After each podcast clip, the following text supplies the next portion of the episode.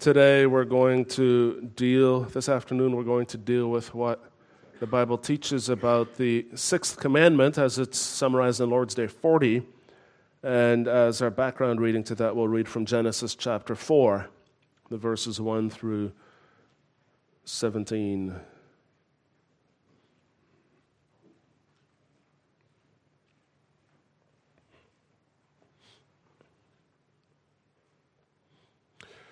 Genesis chapter 4, the verses 1 through 17. Now Adam knew Eve, his wife, and she conceived and bore Cain, saying, I have gotten a man with the help of the Lord. And again she bore his brother Abel. Now Abel was a keeper of sheep, and Cain a worker of the ground. In the course of time, Cain brought to the Lord an offering of the fruit of the ground. And Abel also brought of the firstborn of his flock and of their fat portions. And the Lord had regard for Abel and his offering, but for Cain and his offering he had no regard. So Cain was very angry, and his face fell. The Lord said to Cain, Why are you angry? And why has your face fallen? If you do well, will you not be accepted? And if you do not do well, sin is crouching at the door. Its desire is contrary to you, but you must rule over it. Cain spoke to Abel his brother, and when they were in the field, Cain rose up against his brother Abel and killed him. Then the Lord said to Cain, Where is Abel your brother? He said, I don't know. Am I my brother's keeper? And the Lord said, What have you done? The voice of your brother's blood is crying to me from the ground. And now you are cursed from the ground, which has opened its mouth to receive your brother's blood from your hand. When you work the ground, it shall no longer yield to you its strength. You shall be a fugitive and a wanderer on the earth. Cain said to the Lord, My punishment is greater than I can bear. Behold, you have driven me today away from the ground, and from your face I shall be hidden. I shall be a fugitive and a wanderer on the earth, and whoever finds me will kill me. Then the Lord said to him, Not so. If anyone kills Cain, vengeance shall be taken on him sevenfold. And the Lord put a mark on Cain, lest any who found him should attack him. Then Cain went away from the presence of the Lord and settled in the land of Nod, east of Eden. Cain knew his wife, and she conceived and bore Enoch. When he built a city, he called the name of the city after the name of his son, Enoch. So far. Now we also turn to Lord's Day 40, which further explains the sixth commandment and provides us with a starting point for considering it this afternoon. Lord's Day 40, page 555.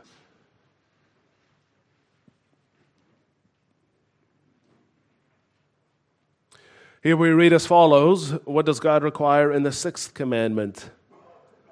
I am not to dishonor, hate, injure, or kill my neighbor by thoughts, words, or gestures, and much less by deeds, whether personally or through another. Rather, I am to put away all desire of revenge. Moreover, I am not to harm or recklessly endanger myself. Therefore, also, the government bears the sword to prevent murder. But does this commandment speak only of killing? By forbidding murder, God teaches us that He hates the root of murder, such as envy, hatred, anger, and desire for revenge, and that He regards all these as murder. Is it enough then that we do not kill our neighbor in any such way? No. When God condemns envy, hatred, and anger, He commands us to love our neighbor as ourselves to show patience, peace, gentleness, mercy, and friendliness toward him, to protect him from harm as much as we can, and to do good even to our enemies.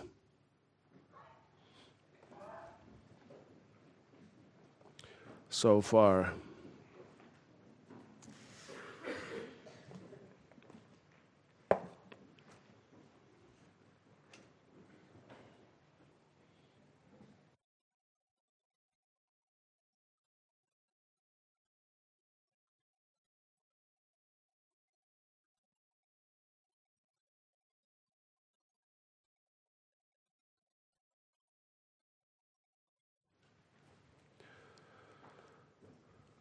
Beloved congregation of our Lord Jesus Christ, if there's one thing that you can say about the age in which we live, it is that this is the age of outrage.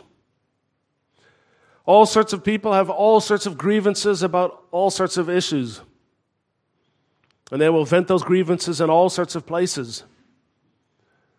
From the comment sections of online newspapers to the latest interviews with aggrieved celebrities from politicians to professors, you can always find someone who is angry about something.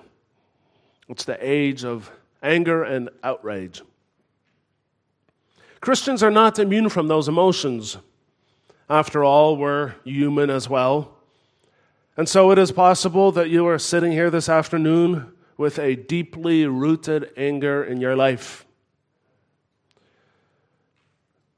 Now, maybe it doesn't come out very often. Maybe you were always told to repress it.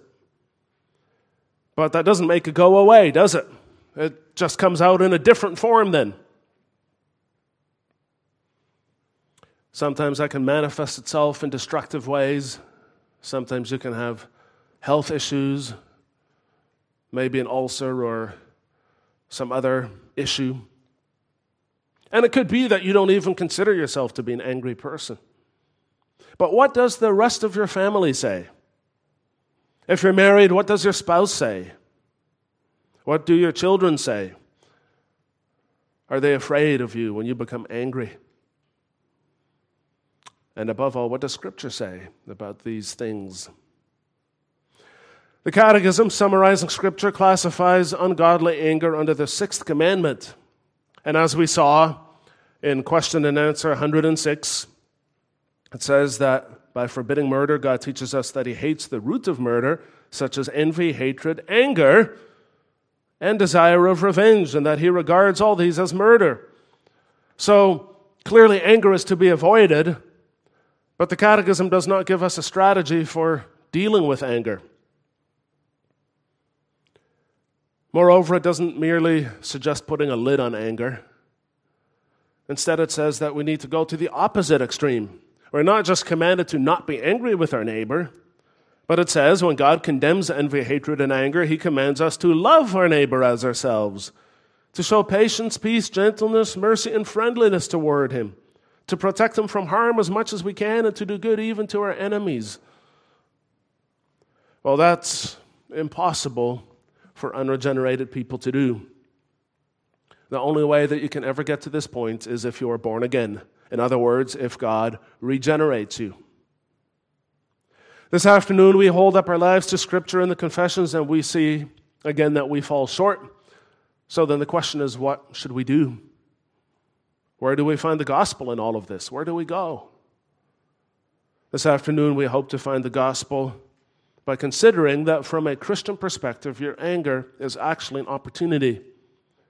It's an opportunity to examine your relationship with God and an opportunity to examine your relationship with your neighbor. Now, it would be stating the obvious to say that anger almost always involves a breakdown in our relationship with other people. Our reflex is often to fix that problem by trying to control these other people or to somehow deal with them in another way. But that's not where the catechism begins in its discussion about anger. It begins with our innermost being. It begins with our thoughts, our words, and our gestures, already in the very first answer. In other words, it wants to begin with our heart. It asks us, Where's your heart at? And that question is inseparable from our relationship with God because we are united to God in faith.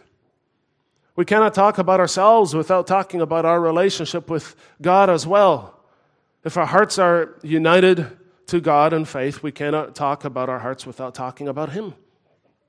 So before we talk about anything else, we have to ask ourselves this one question Where are things at between us and God? Not just corporately as a church community, but as individuals. The sixth commandment puts us in the middle of the conflict. And in conflict, you will always find things that you can blame on other people. But the Catechism doesn't care about any of that. It doesn't care about what other people may have said or done that might have triggered you. Instead, it asks us a question How are things between you, Christian, between you and God? It's true that other people can trigger our responses, but the nature and the tone of our reply is 100% our own responsibility. Jesus said that very clearly in Matthew 15, verse 19. He says, Out of the heart come evil thoughts, murder, adultery, sexual immorality, theft, false witness, and slander. So, any conflict, in any conflict at all, our response is not primarily shaped by the other person or by what lives in the other person, it is shaped by our hearts. And the content of our heart, in turn, is shaped by our relationship with God. And that's why your anger is an opportunity to examine your relationship with God. Our reading this afternoon gives us a good example. It depicts the murder of Abel by his brother Cain, the first time in Scripture that we see the sixth commandment being violated. And it is true that, Cain, that um, these first people, Adam and Eve and Cain and Abel, did not have the Ten Commandments, but they did know God. Adam and Eve had known him personally, so they knew the law of God. They knew the difference between right and wrong. Cain and Abel would have known about the fall into sin from their parents. They knew this. They would have known about the promise that God made to their parents in Genesis 3, verse 15, when He promised that one day a deliverer would come who would crush the head of the serpent. So, very early on in this passage, in the background, we have this covenantal language of promise and obligation. The promise was that God would one day send a deliverer to defeat Satan and thereby deal with sin, and the obligation was to respond to that promise in faith and so live accordingly. So, these first two chapters, without mentioning the word covenant, still have this covenantal structure to them, and that informs our, our reading from chapter 4 as well. In fact, the same promise and obligation are extended to us. The promise is that God will cleanse us and forgive us of our sins through the blood of Christ, and the obligation is to respond to that in faith and to live accordingly. And that means that every sin represents not just failure, but it's an opportunity. An opportunity to examine our relationship with God and to contemplate His promises. And that includes the sin of anger. In verses 3 to 4 of our reading, we see that Cain and Abel both made an an offering to acknowledge God. And clearly, by doing so, they also acknowledge his promises. The offering is, is always a response of faith to God's promises. Among other things, the offering is an outward expression of, of what is supposed to be an inward conviction of faith.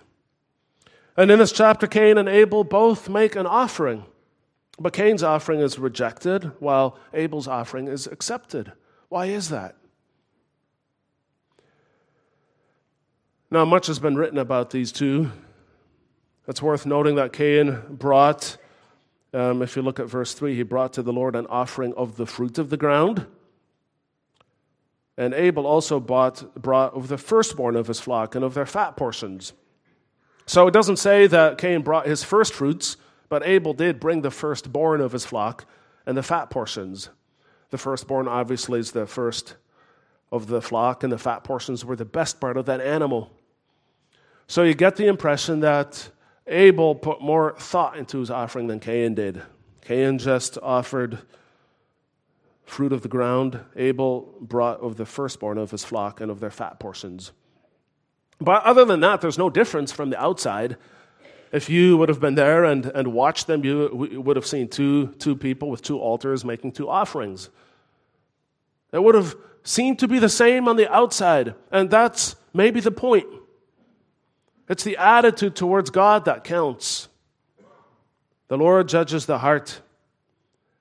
In Hebrews 11, verse 4, we read that by faith Abel offered to God a more acceptable sacrifice than Cain, through which he was commended as righteous, God commending him by accepting his gifts. So this is a difference. Abel had true faith, Cain didn't.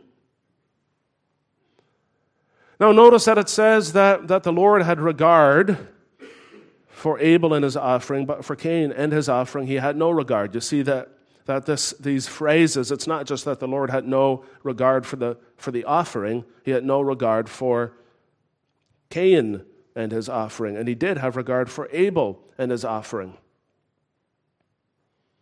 So the person and the offering are inseparable from each other here. The offering is an expression of how the person regards his God.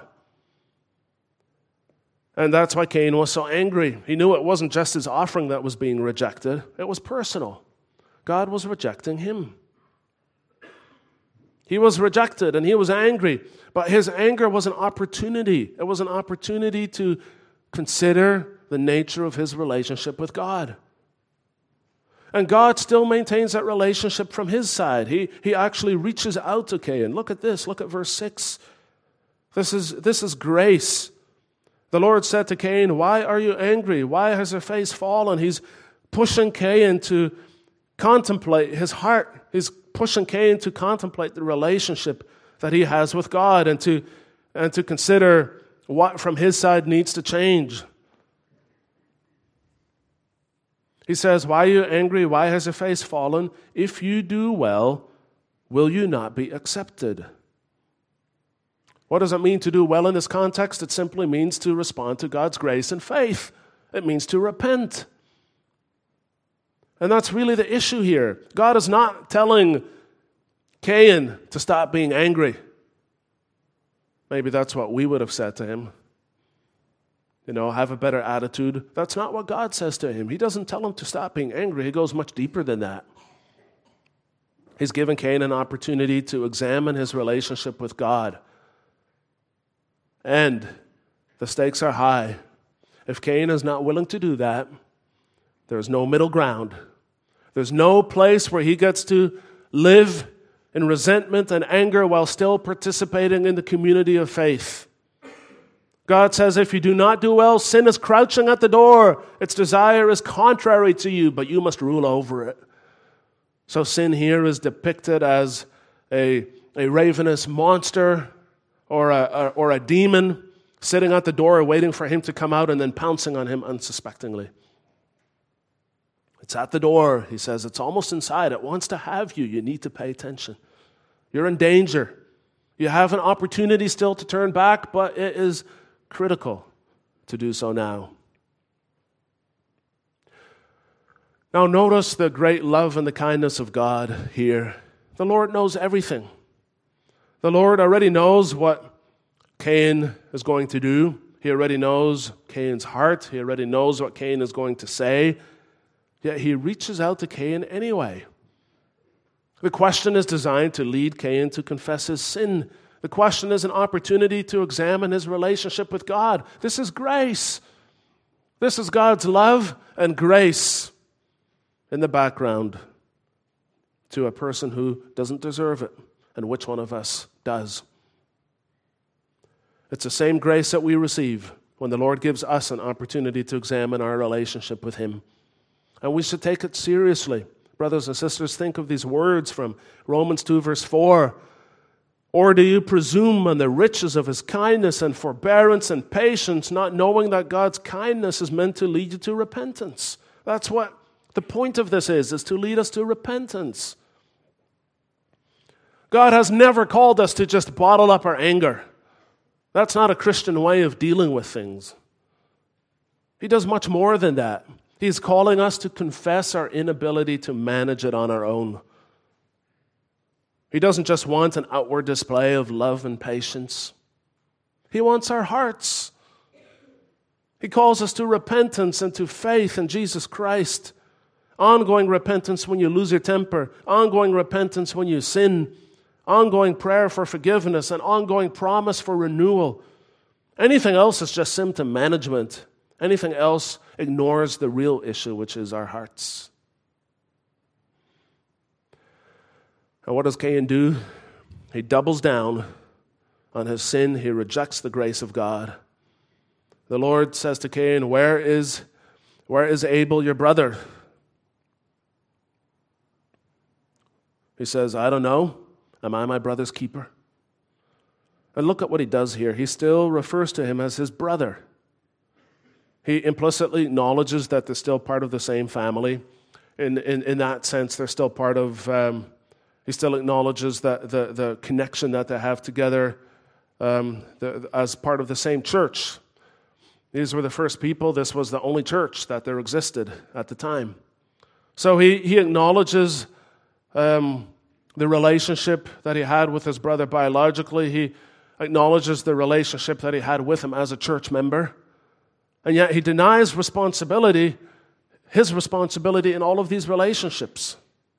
He denies God's providence in putting him in his family. He responds with indifference to God's grace. He rejects the opportunity to examine his relationship with God.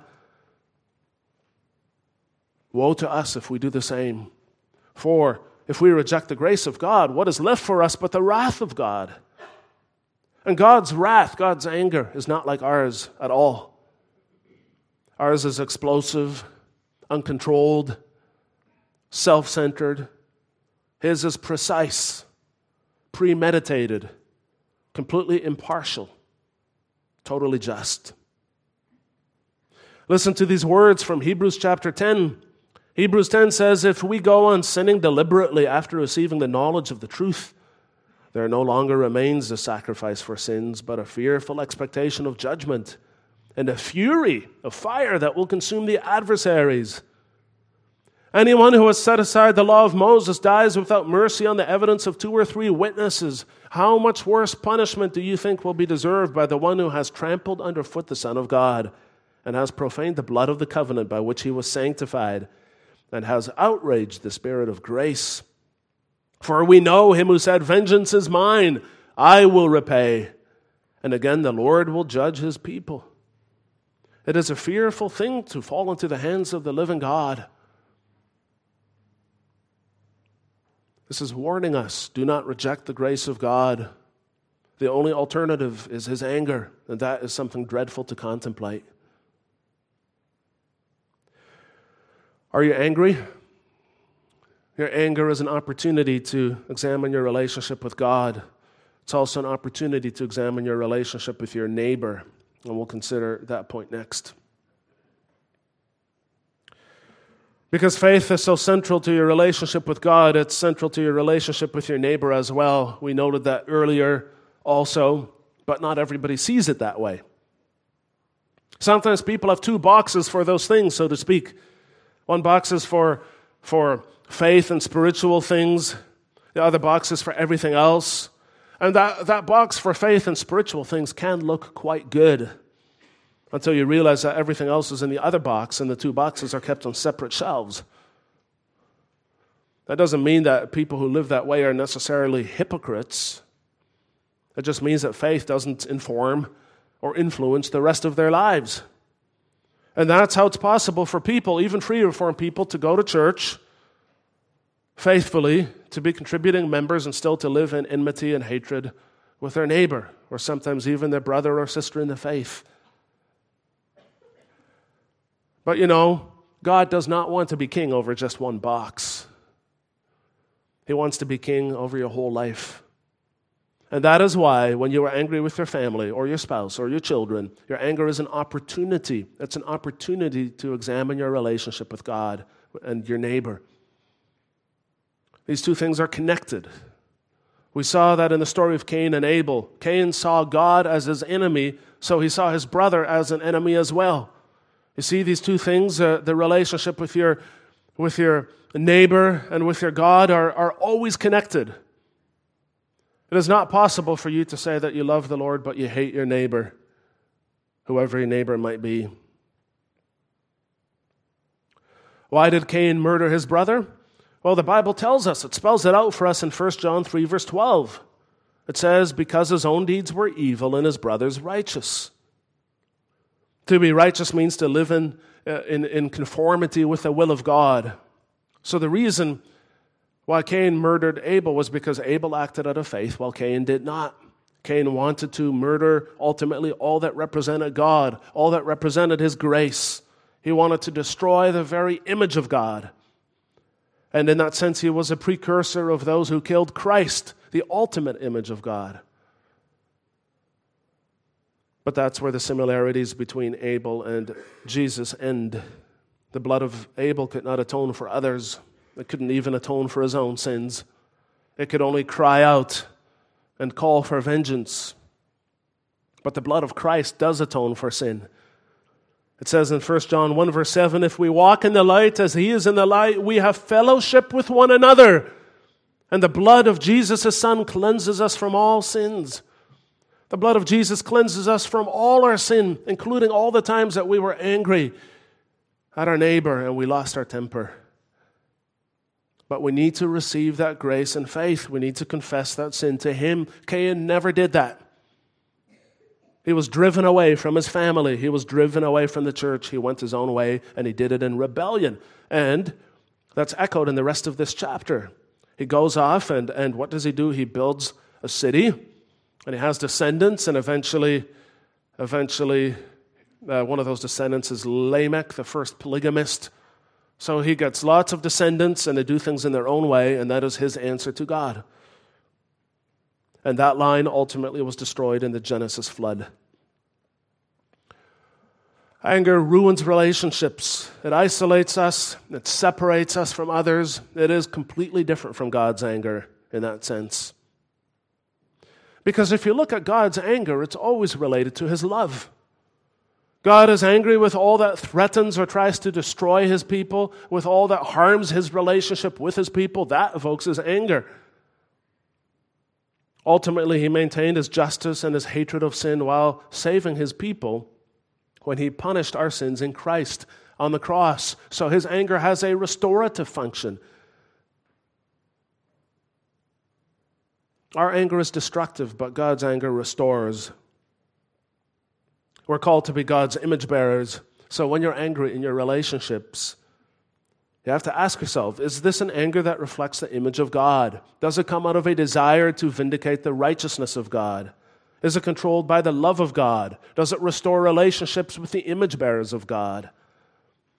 And maybe the answer to all of that is no, and you're angry anyway. Maybe you've never learned to deal with anger. Maybe you were disappointed a lot when you were small. You had no way of processing that. Maybe you suffered some form of trauma. Maybe anger is actually your reaction to feeling powerless. But you were always told not to be angry because that's not what Christians do. So you bottled it all up inside. You never dealt with any of the underlying issues. You never worked through any of what bothered you. You simply put a lid on it and another lid and another lid and another lid, and then finally it all blows up. Maybe it blows up regularly because you have that same mechanism of just bottling it up until it blows. And maybe in your mind you can justify it. There's probably reasons for, for why you're that angry. But the call still stands to love God, to love your neighbor as yourself, and you cannot do that when you're paralyzed by anger. And that's why anger is so paradoxical, because it, it, it's so energizing. It feels purifying, doesn't it? When, when you build up a head of steam and then, then it blows and, and you feel clean afterwards and, and everything is calm again until the next time. But, but anger actually makes you powerless because it never builds anything up, it only destroys. And look at the fruit. Consider for a moment what fruit is this anger bearing in your relationship with your spouse? What fruit is your anger bearing in your relationship with your children? What benefits does your anger bring in the rest of your life? Imagine yourself the last time you were angry. Did your behavior at that time glorify God? And if you're not sure, Imagine one of your office bearers being present to witness the scene. Does that thought make you uncomfortable or not? If it does, then, then that answers the question, doesn't it? It's not easy, is it? It's not simple to work these things out. And, and again, you can have two people that are angry in the same way, but for different reasons. And one of them is like Cain. He's angry because he never really believed and the righteousness of his brother triggered him so badly that he had to kill him. Another person might be a true believer, but one who was very deeply hurt or damaged in some way or has struggled with various issues that make him angry. Both of them are angry. Both of them rage and roar, but they do it for different reasons. But here's the gospel God reveals himself to both of these people in exactly the same way. He makes the same promise to them that he makes to, the, to us all if we respond with faith. He will cleanse us through the blood of Christ from the guilt of our anger, and He will renew us through the Spirit of Christ from the pollution of our anger. That is His promise to us, guaranteed to us in the very waters of baptism. And if we confess our sins to Him, if we ask Him, He will enable us to work through our anger, and He will enable us to hate it. And He will enable us to do what the Catechism here teaches us we should do. And that will be tremendously encouraging because you can then actually see God working in your life. Not just as something hypothetical, but as a real person doing real work in your life with real results that you can really see. It's one of the fastest ways to see God's work in your life when you supernaturally are unable to overcome the things that have held you back. So don't waste your anger. Your anger is an opportunity to examine your relationship with God. It's an opportunity to examine your relationship with your neighbor. And when you seize that opportunity, then your anger is no longer a failure. Then it can mark the beginning of a transformation. But you have to take it seriously. What the Lord said to Cain is true for us all. What he said to Cain, he says to us all. Sin is crouching at the door. Will it rule over you or not? Will you rule over it or not? In Christ, you will. If we endure, we will also reign with him. That's his promise. Amen.